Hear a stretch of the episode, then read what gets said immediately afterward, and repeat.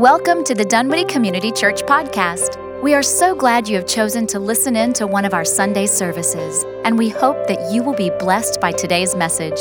For more information about Dunwoody Community Church, please visit us at dunwoodychurch.org. That's dunwoodychurch.org. Welcome to week three of our seven marks of a disciple. Uh, you hear a lot about discipleship in this church, or if you don't, you're, you're not listening closely because we're trying to talk about it a lot in this church. We want to be disciples who make disciples. We want to be people who follow Jesus and encourage those around us to follow Jesus. And of course, it begs the question then what's a disciple? What does it mean to be a disciple if we're trying to teach everyone to be disciples? What does that look like? So, we're going through sort of these seven aspects, these seven marks of people who follow Jesus. And so, today, number three is not going to surprise any of you. It's in one of the obvious ones it, it's prayer. That, that people who follow Christ are people who pray. And I don't know if you noticed, in the last two sermons, I've actually spent a good deal of time trying to convince you that this is important trying to convince you that reading your Bible is important, trying to convince you that being in community, that you have a role to play, that these things are important. I don't think I need to convince anyone that prayer is important. In fact, I doubt I need to convince anyone that, that, that you ought to be praying. I bet if we just randomly went out into all the churches in Dunwoody and grabbed some people as they came out of the service and said, You know, are you happy with your prayer life? Do you feel like you, you pray enough? I bet most people would say, No, I, I don't. I don't think so. I, I definitely could pray again. And I can't think of a better reason to say that we should be people of prayer except that, that Jesus was. Jesus, God the Son, spent time praying to God the Father. Jesus, who was God as a man, still regularly spent time praying. Mark, the book of Mark, first chapter, 30, verse 35 says, Very early in the morning, while it was still dark, Jesus got up, left the house, and went off to a solitary place where he prayed. And that wasn't a one off for him. Luke 5 16 tells us that Jesus often withdrew to solitary places and prayed. Like that was normal in the life of Jesus, that he went away and prayed. And Jesus said stuff like, I don't say anything but what my Father tells me to say. I don't do anything but what my Father tells me to do. If a guy who is that connected to God that he only spoke and did the things that God told him to. If that guy felt like he needed to go off every day and pray, how much more do we? Prayer is a mark of a disciple of Christ. And fortunately, Jesus tells us how to pray. You know, it's the Lord's Prayer. It's this very famous passage of Scripture. So turn in your Bibles to Luke chapter 11. Luke chapter 11 is one of the two places that records the Lord's Prayer. If you're using one of the Bibles that's under the seat in front of you, it's on page 721. So I'm going to read the first 13 verses where his disciples ask him, How do we pray? Like, okay, yes, definitely, we should be praying. How do we do that? What does that look like? So read with me the first 13 verses of Luke chapter 11. One day, Jesus was praying in a certain place. When he finished, one of his disciples said to him, Lord, teach us to pray, just as John taught his disciples. Jesus said to them, When you pray, say, Father, hallowed be your name, your kingdom come. Give us each day our daily bread. Forgive us our sins, for we also forgive everyone who sins against us. And lead us not into temptation. Then Jesus said to them, Suppose you have a friend and you go to him at midnight and you say, Friend, lend me three loaves of bread. A friend of mine on a journey has come to me and I have no food to offer him. And suppose the one inside answers, Don't bother me. The door is locked and my children and I are in bed. I can't get up and give you anything. I tell you, even though he will not get up and give you the bread because of friendship, yet because of your shameless audacity, he will surely get up and give you as much as you need. So I say to you, Ask and it will be given to you. Seek and you will find. Knock and the door will be opened to you. For everyone who asks receives, the one who seeks finds, and to the one who knocks, the door will be opened. Which of you fathers, if your son asks for a fish, will give him a snake instead? Or if he asks for an egg, will give him a scorpion? If you then, though you are evil, know how to give good gifts to your children, how much more will your Father in heaven give the Holy Spirit to those who ask him? So, People want to know how to pray. I want to know how to pray. I bet you want to know how to pray. And they come to Jesus and they ask him. And this, if you, if you recognize this, you probably think, wait a minute, we're missing something. because there's another version of it in the book of Matthew, chapter 6, which is longer. Jesus does the same thing. He says, when you pray, pray like this, only he adds some more things, which is kind of interesting. Like, obviously, he doesn't mean for this just to be like, oh, repeat these words, because the words are different the two different times we have it recorded. He taught on prayer more than once, he said some different things. He's giving us a pattern of what prayer should look like. So, what are the things that Jesus tells us to pray? Well, most of this prayer is stuff I bet you're praying already. If you look at verses three and four, I bet you were doing all this. Now, Jesus is speaking in another language, in another time. It sounds different than the way we would say it. But verse three says, Give us each day our daily, our daily bread. He's praying for today. What do we need today? Don't we all do that? Don't we all come to God and say, I have this need, this is happening. help me here. I have a need here. Jesus tells us to pray for today. Pray for what you need today. I bet we are all doing that. If you're a follower of Christ, heck, even if you're not, you're probably talking to God at some point saying, I need this today. Yeah, Jesus says, absolutely, you should do that. Look at the next one, verse 4. Forgive us our sins, for we also forgive everyone who sin against us. We're praying about yesterday. The stuff that we already did that we didn't do well, the stuff that we messed up, the stuff where we know we should have done this or we shouldn't have done that, and we did or we didn't. Jesus says, you should definitely pray about those things. You know, you can't go back. If I said I'd meet you for lunch yesterday and I forgot and didn't come, I can't go back and meet you for lunch yesterday. What I need is forgiveness. I need for it to be taken care of. I need for it to be covered. Jesus says, those things that happened yesterday where you know you messed up, absolutely you should pray about them. Father, forgive me. Forgive us our sins. And notice he adds a caveat to it Forgive us our sins, for we also forgive everyone who sins against us. This is the golden rule. You probably heard of the golden rule. Treat people the way you want to be treated. And Jesus is reiterating it here. If I say to God, Lord, I messed this up back, I messed this up yesterday. I did this wrong, or I should have done this and I didn't do it. Whatever it is, Lord, will you take care of that? Will you forgive that? Will you cover over that? You know, we have things in our past that we do not want flooding into our present. We want them to be forgiven, to be covered, to be taken care of. If we're going to ask God to treat us that way, then we should treat other people the same way. Treat other people the way you want to be treated. How do I want to be treated about the things I messed up in the past? I want them to be forgiven. I want God to take care of them. I want Him to forgive them. Well, Scripture says God is very happy to do that. Scripture says God loves doing that. He is delighted to forgive. It, is one of the things that he is super excited about. He wants to forgive so that we can be with him. But he expects us to do the same thing. If he's going to treat us this way because we ask him to, then he would like us to treat other people that way because they've messed stuff up in the past as well, just like we have. Father, forgive us our sins. And Give us some courage so we can forgive other people when they've sinned against us. Jesus says, yeah, absolutely, pray for your stuff in the present, pray for your stuff in the past. Look at the end of verse 4. Lead us not into temptation, pray for the future.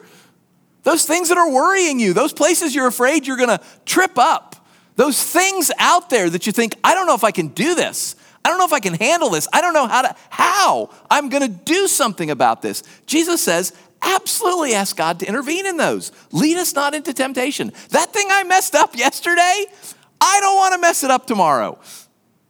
Lord, you need, you need to help me. Help me go down a different road. Help me in a different direction, a different path. Pray for tomorrow, Jesus says. Absolutely. Pray for your needs today. Pray for the things you messed up tomorrow. Pray for the stuff you're the things you messed up yesterday and pray for the stuff you're worried about tomorrow. That sounds like my prayers. I bet it sounds like yours. That's what we're asking God to do. Help me, I have these needs today. Help me, I messed this up. Help me, I'm worried about this coming up. Like what Jesus tells us to pray, look at this. Jesus' prayer is three verses long, and I'm willing to bet you've already got two of them down. So you are two thirds of the way there. That, that is outstanding.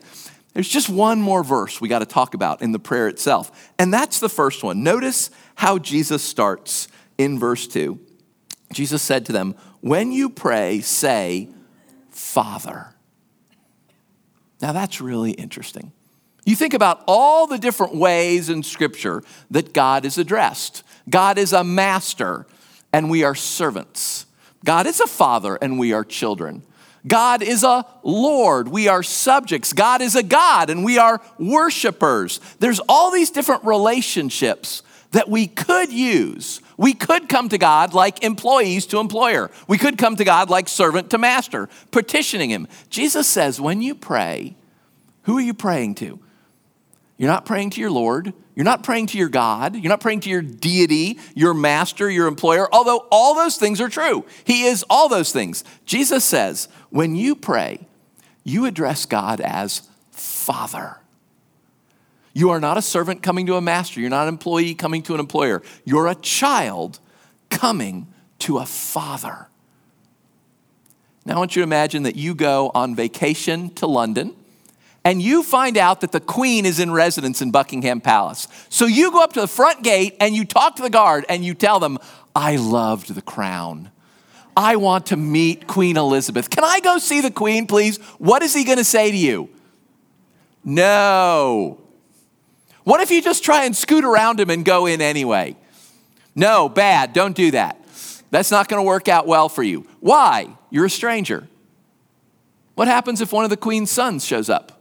What happens if her niece shows up? What happens if a great grandkid shows up? Is the guard going to say to them, no? No, the guard's going to say, right this way, please. If you show up, the guard's going to say no. If the queen's niece shows up, the guard's going to say, go on in. Why? Family. Family has access that nobody else has. If the queen's great grandson comes running into a meeting with the prime minister one morning, the prime minister is going to have to wait. If you come running into a meeting with the queen and the prime minister one morning, you're going to get shot. Okay? Family matters. Family has access that no one else has. Servants do not always get to see their masters, worshipers do not always get to interact with their gods. Kids, parents, oh yeah.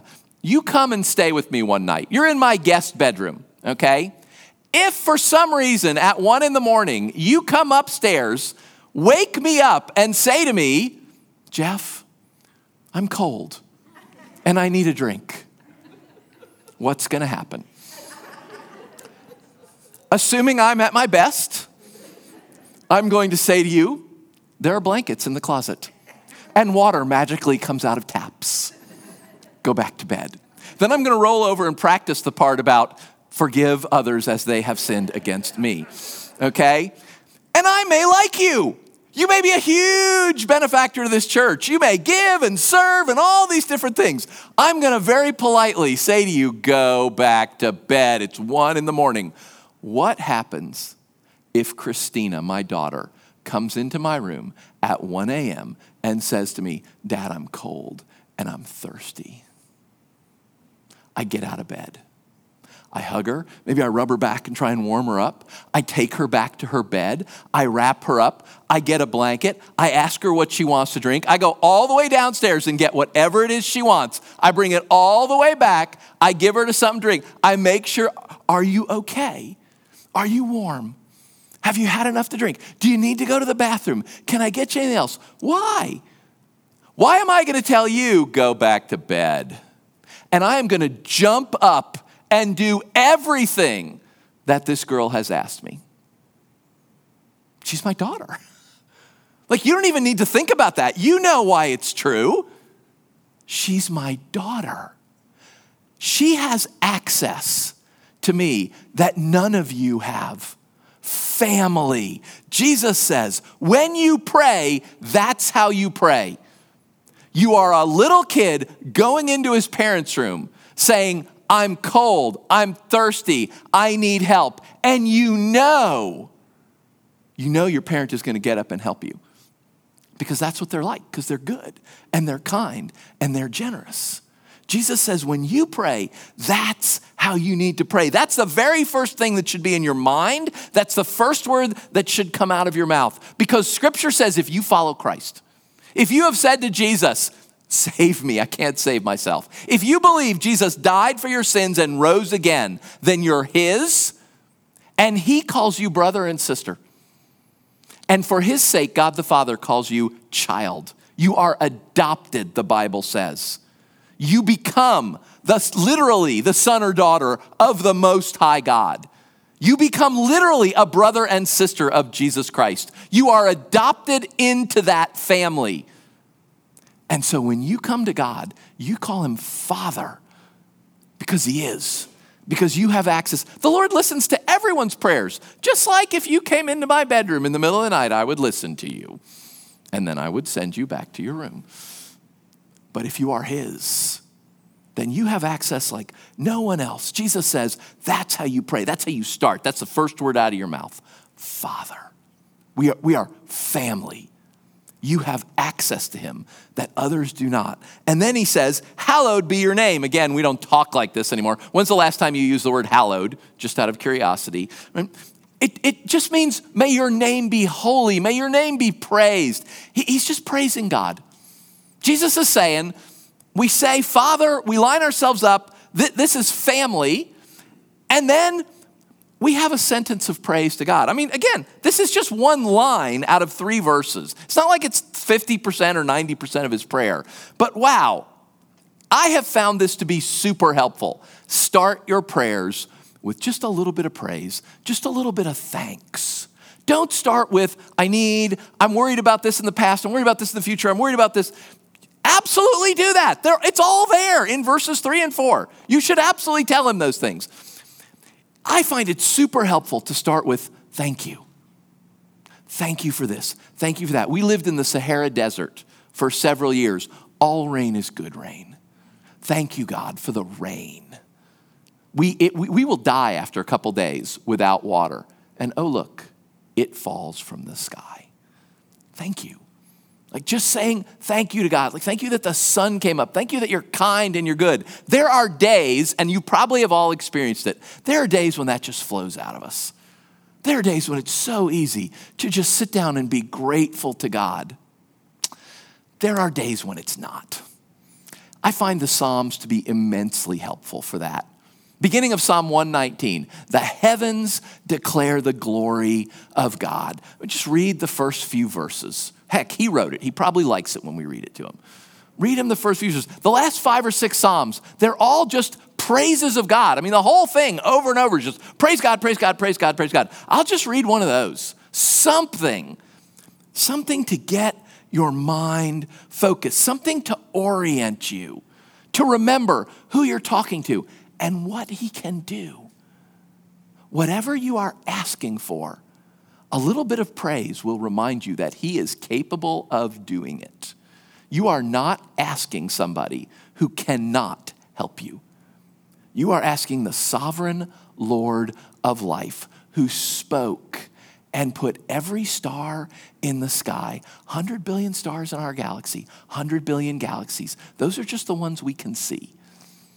He just said it and it happened. Whatever you are asking, He can do it. Just orient ourselves right there at the beginning.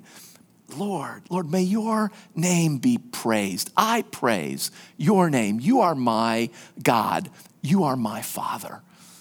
Just orient ourselves with, with that line of praise. And then one more that Jesus gives us Your kingdom come. This is a place where Matthew's version is really helpful because this is one of the places where Jesus elaborates on what he means. He says in Matthew's version, Your kingdom come, and you probably know it if you know the Lord's Prayer, your will be done on earth as it is in heaven. That, in other words, this is a prayer of submission. Lord, we want what you want. What you want to have happen, that's what we want to have happen. We want your will. We want your kingdom. Because I'm gonna, right after this in Jesus' prayer, I'm gonna start praying for my kingdom. What I'm worried about today, what I'm worried about yesterday, what I'm worried about tomorrow, I'm gonna start praying for my kingdom next. It's just a really helpful idea to remind ourselves that at the end of the day, the best thing that can possibly happen for us and for the world is that God's kingdom happens, that God's will is done, because God's will is always good. Paul says God's will is good and pleasing and perfect. It's good to remind ourselves that what God wants, if, if we have to choose between what we want and what God wants, we will find in the end what God wants is better. We will all agree to that. If you are a Christian, you have seen that. There are things you have begged God for desperately that He do something, and then at some point later in the future, you're like, oh, I see why He said no. That wouldn't have gone well, would it? We all have those experiences. We need to remind ourselves that what matters most is God's will. Father, hallowed be your name, your kingdom come. We align ourselves. Dallas Willard uh, wrote a book, The Divine Conspiracy, many, many years ago. But in it, he redoes the Lord's Prayer, sort of with his own words to make sense of how we'd say it today. And I love how he starts because he says, Dear Father, always near us, may your name be treasured and loved. And I'll say that to myself sometimes. Lord, Lord, who's always near me, Father, may your name be treasured and loved. May your kingdom come. I want what you want. Say that to God as you pray. I want what you want because what you want is best. And hey, full confession, I say that even when it's not true. Okay? Even when I want what I want, I want to want what he wants. So I pray it. It's an aspirational prayer. I want to want what you want rather than what I want, even though what I want is what I want now. He's good with that. He invented language, he can parse that out. It'll all work. We begin, Jesus says. We remember we're family. We remind ourselves of who we're talking to. We, we praise God. We submit. We remind ourselves that the best thing that can happen is that God's will is done. And then, wow, then dive into it. You got things you think you need today? Tell him. You got worries, you messed stuff up, you want it taken care of in the past? Tell him. You worried about stuff in the future? Tell him. He wants to hear all of that. Now, if Jesus had quit there in verse 4, in my opinion, that would be outstanding. I mean, that'll preach. Oh no, he doesn't stop there because he's Jesus and he can't help but stir the pot up. What does he do next? He has just I mean, I find that just super encouraging, right? God's your father, He's powerful, He's gonna do His will on this earth. Ask Him for whatever you want. Like, this is awesome. Then what does He do? He tells a story. Imagine that you have a need. You have a need for bread, just like he said. Give us today our daily bread. You need bread. You don't have enough bread. So you go to your friend and you say, Friend, who's obviously playing God in this little drama, Friend, I need bread, right? Just like Jesus told you to. I need bread. And what does your friend say back to you? Go away. It's late. I'm not going to give it to you. I would never tell you that story to teach you to pray. Never. I mean, Jesus clearly needs an editor. Someone's got to tell him. Like, but Jesus is going to tell us the truth, whether we like it or not when you pray, when you do everything He has just told you to do, do not be surprised if you hear nothing back. Do not be surprised if nothing happens. I need bread. And there's no bread. Do not be surprised. Jesus says that's what happens. And then, look at verse 8. I tell you, even though he will not get up and give you the bread because of friendship, yet because of your shameless audacity, the NIV says, he will surely get up and give you as much as you need. Shameless audacity is one word in what Luke wrote. It's a great word. It never appears anywhere else in the Bible. And if you say that to someone back in his world, you're going to get punched in the nose. It is a mean, mean word. It is not good. In a law court, it's the place you stand when you want the book thrown at somebody.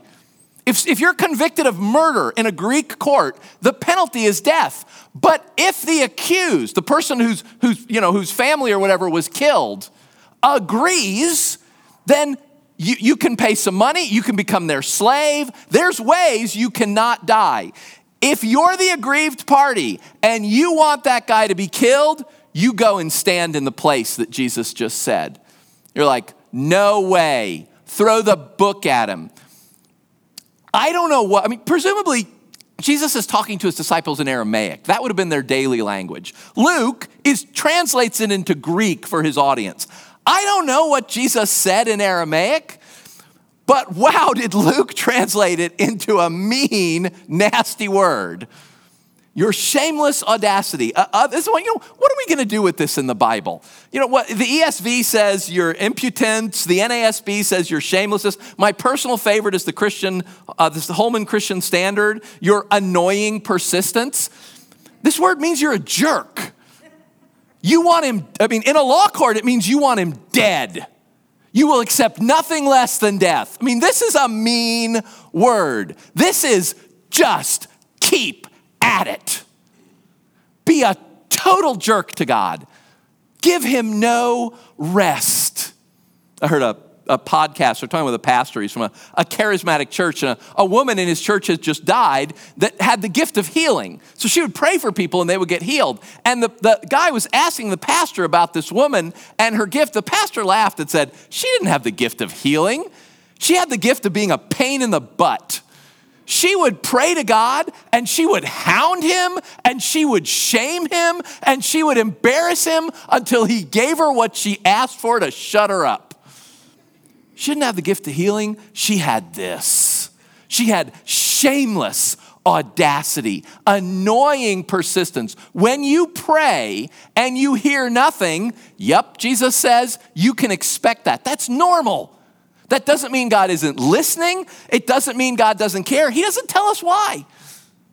What it means is you ask again, and you ask again, and you ask again, and you keep asking until He tells you, stop asking.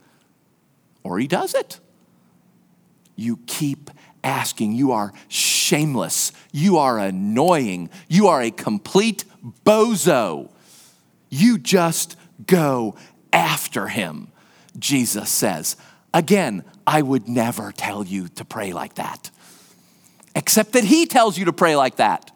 Be a jerk to God when you pray, Jesus says. You go after him, you hound him, you give him no rest. You just keep asking. He has another place, he tells almost the same story about a woman trying to get justice from a judge. And the judge, who is God in the story, right, is an unjust jerk. Again, I would not tell stories like that about God. But you know, Jesus has allowed that sort of thing. You go after God, Jesus says, because Jesus says, I'm telling you, if you ask, you will get it. But sometimes you got to keep asking. If you seek, you will find it, but you got to seek and seek and seek. And if you knock, that door will be opened. But don't think you're just going to do a, and that's all it's going to take. You get in there for the long haul and you don't stop until that door opens, Jesus says. You go after him. And then he says what is probably the most audacious thing he has said yet. Which of you fathers, if your son asked for a fish, would give him a snake? If he asked for an egg, would give him a scorpion? I mean, of course, you know, God's not going to give you something bad. He's not going to do something bad. You're not going to ask for something good and he's going to give you something bad. If you, though you're evil, know how to give good gifts to your children, how much more will your Father in heaven give the Holy Spirit to those who ask him? Now put yourself in their place. These are first century Jews. They don't have the Spirit, they don't know anybody who has the Spirit. They've never met anyone in their lifetime who has God's Spirit.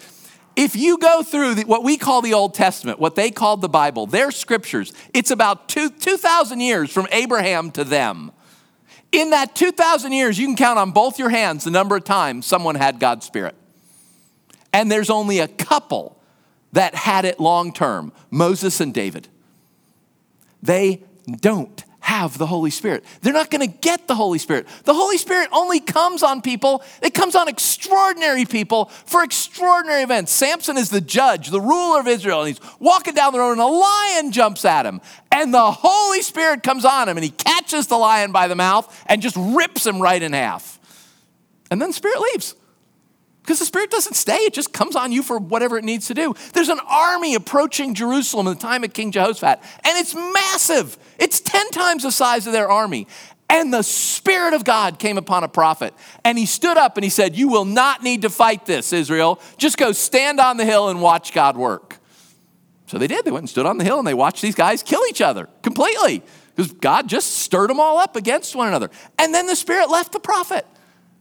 Nobody gets the Holy Spirit. You don't ask for the Holy Spirit. It's the Spirit of God. It comes on very important people for very important reasons. To ask for the Holy Spirit puts you, it's like saying, I'm going to be like Moses. I'm going to be like David. This is the most audacious, most arrogant thing I think any Jew in the first century could ask God for. Because it just, again, it never happens. It's so rare. And Jesus says to them, This is your God. If you ask for the Holy Spirit, you'll get it. That's nuts. No one would ever ask for that, and you would never get it. Nobody gets it. Uh, ah, God, make me like Moses. Make me as good as David. Make me great like Solomon. Make me rich and important.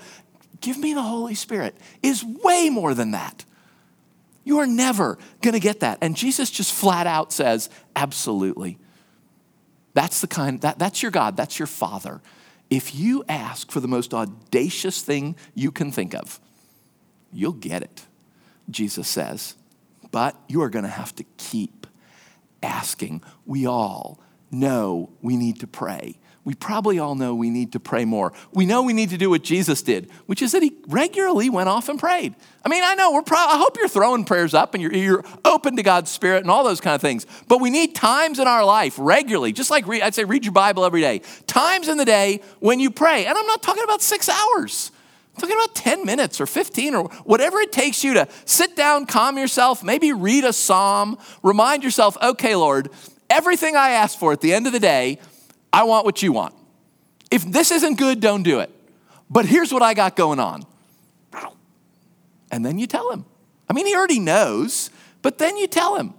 Because there's this weird verse in James that says, you know, a lot of you guys don't have because you don't ask. You don't ask. I came across this poem as I was researching this. I thought it was funny. I'd share it with you. I got up early one morning and I rushed right into the day. I had so much to accomplish that I didn't take time to pray. Problems just tumbled about me and heavier came each task. Why doesn't God help me? I cried. And God answered, You didn't ask. I think that's our experience lots of times. Stuff just comes at us in the day, and we're like, God, where are you? Well, you didn't ask Him. You didn't ask Him to be in your day. You didn't ask him to take care of yesterday. You didn't tell him you were worried about this thing coming up. Ask. Just set aside a few minutes in the day to do what Jesus says here. Like, Lord, Father, thank you for all your goodness in my life. At the end of the day, I want what you want. I'm really worried about this. Would you take care of it? And then move on in your day. And if he doesn't do anything, ask him again and expect Him. If He would give you the Holy Spirit at this time, oh, He'll give you everything. Now, we're going to have some opportunities to practice that. We told you we're trying to make this practical. So, as Tim said, this Wednesday, we're going to have a time of prayer. We're going to do what's called a concert of prayer. Meaning, I'm just I'm going to direct you in different ways to pray. We're going to pray about different things. We'll pray alone in some cases. We'll pray together. You can pray with the people that came with you. Like we'll just work our way through. We'll practice praying. We have a prayer meeting every Sunday in the conference room down by the kitchen at 9:15. If you feel like I don't know how to pray, then just come to that and keep your mouth shut and listen. Listen, other people will pray. Listen to how they pray. Prayer, you know, it's one of those things probably best learned by doing. So come do it with us on Sunday mornings at 9:15. Come in again. You don't got to open your mouth if you don't feel like you can do that yet. Just listen, learn. Set aside a little time each day just to practice, just to say these things. Hey, you know, use what Jesus says. You, use his words and, and his pattern to, to walk yourself and prepare yourself for the day. But be deliberate, like Christ was. Now, let's practice. Let's pray. Father, thank you. Thank you that you are good. Thank you that you are kind. Thank you that you are our God. Thank you that you, you left us the Bible. This happened 2,000 years ago. We'd never know it. If it just got passed down, we would never have the wealth that you have left us in the thousands of pages of Scripture. Thank you.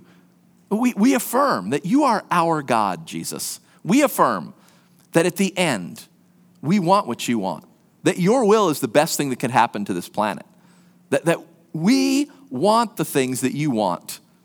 And so, Jesus, we pray that your kingdom would come here on earth. We pray for your kingdom to be here and to be real at Dunwoody Community Church.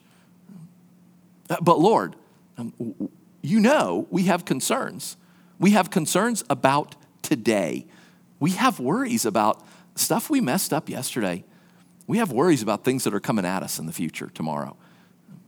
So, Jesus, I'm going to be quiet for a minute and I'm going to let all my brothers and sisters in their minds talk to you and tell you the things that they are concerned about. And then, Lord, we'll take communion and we'll worship you again.